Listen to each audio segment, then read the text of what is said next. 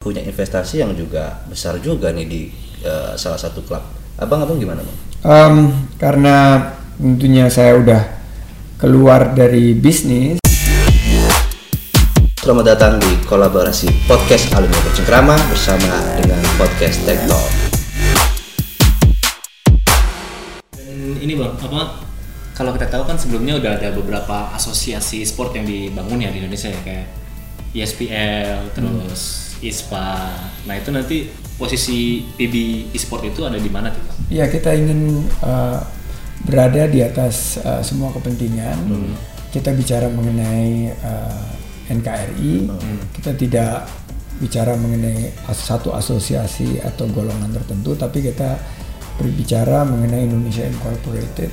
Bagaimana e-sport ini ada wadahnya yang nanti di uh, menjadi anggota KONI uh, dan terdaftar uh, sebagai uh, organisasi uh, pengurus besar yang mengurus e-sport. Jadi semua asosiasi ini nanti akan tentunya kita bersinergi dan berkolaborasi.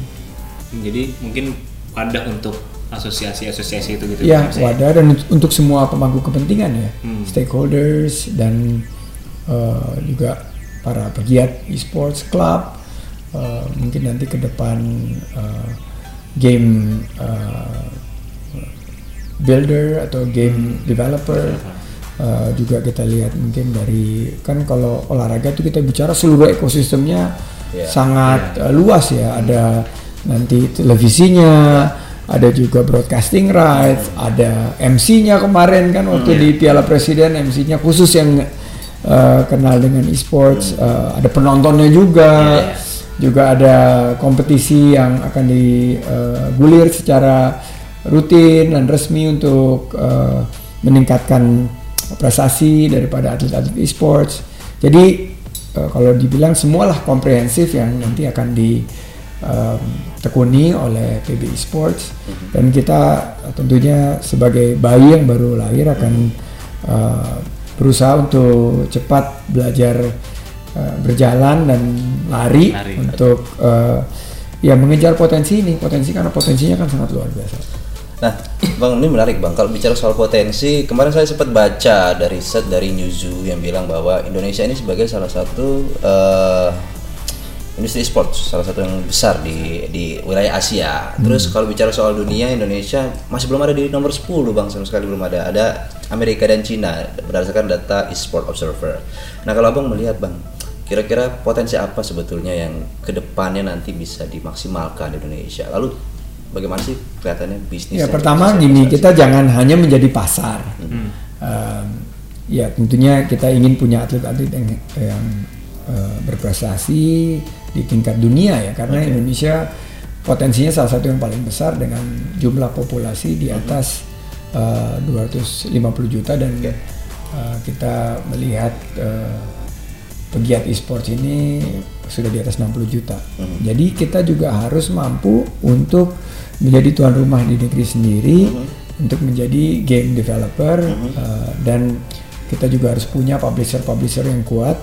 Kita juga harus punya tim-tim yang kuat. Oke. Kita punya coach, trainer, kita punya uh, packaging atau kemasan yang uh, tentunya jadi uh, jadi acuan uh, dari uh, atlet-atlet e-sports dunia ini Indonesia harus harus ada di uh, lokomotif. Jangan kita bicara 10 besar. Menurut saya kita harusnya ada di paling tidak lima besar. Karena kalau kita lihat potensinya lima besar dunia.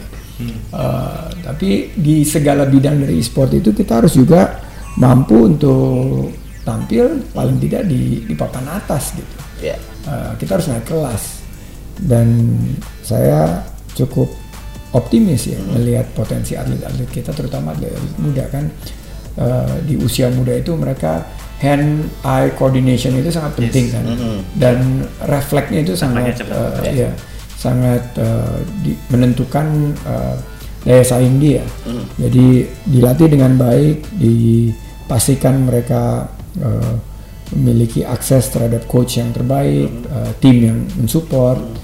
Dan saya senang banget nih banyak sekali dunia usaha juga ikut uh, terjun nih.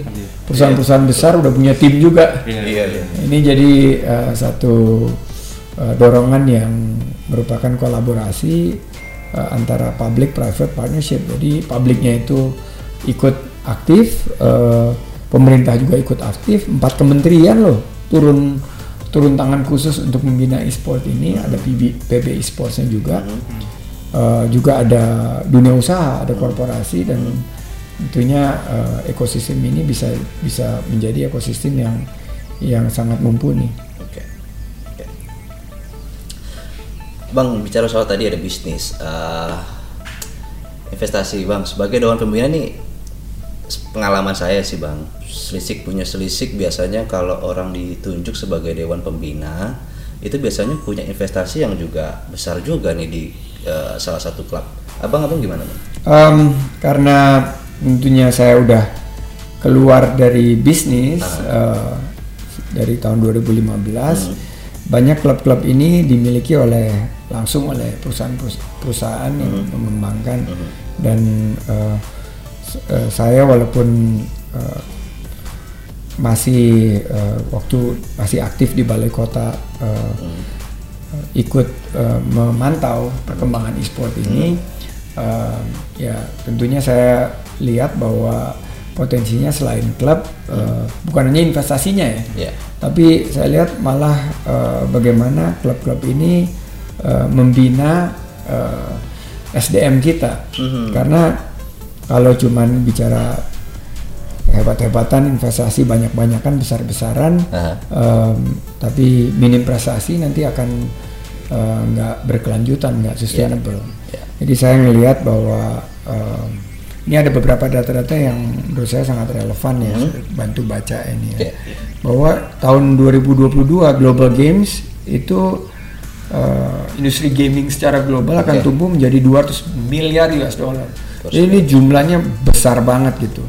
Dan pasar dari uh, industri gaming ini udah sama besarnya dan akan melampaui pasar alat konstruksi hmm. global. Alat konstruksi ini untuk membangun property, seperti gitu ya. properti, yeah. gedung-gedung tinggi, infrastruktur.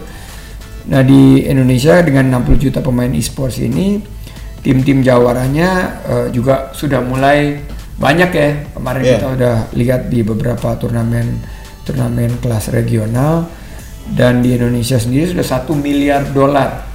Hmm. Jadi tadi bicara investasi, hmm. nah industrinya sendiri aja udah di atas 13 triliun.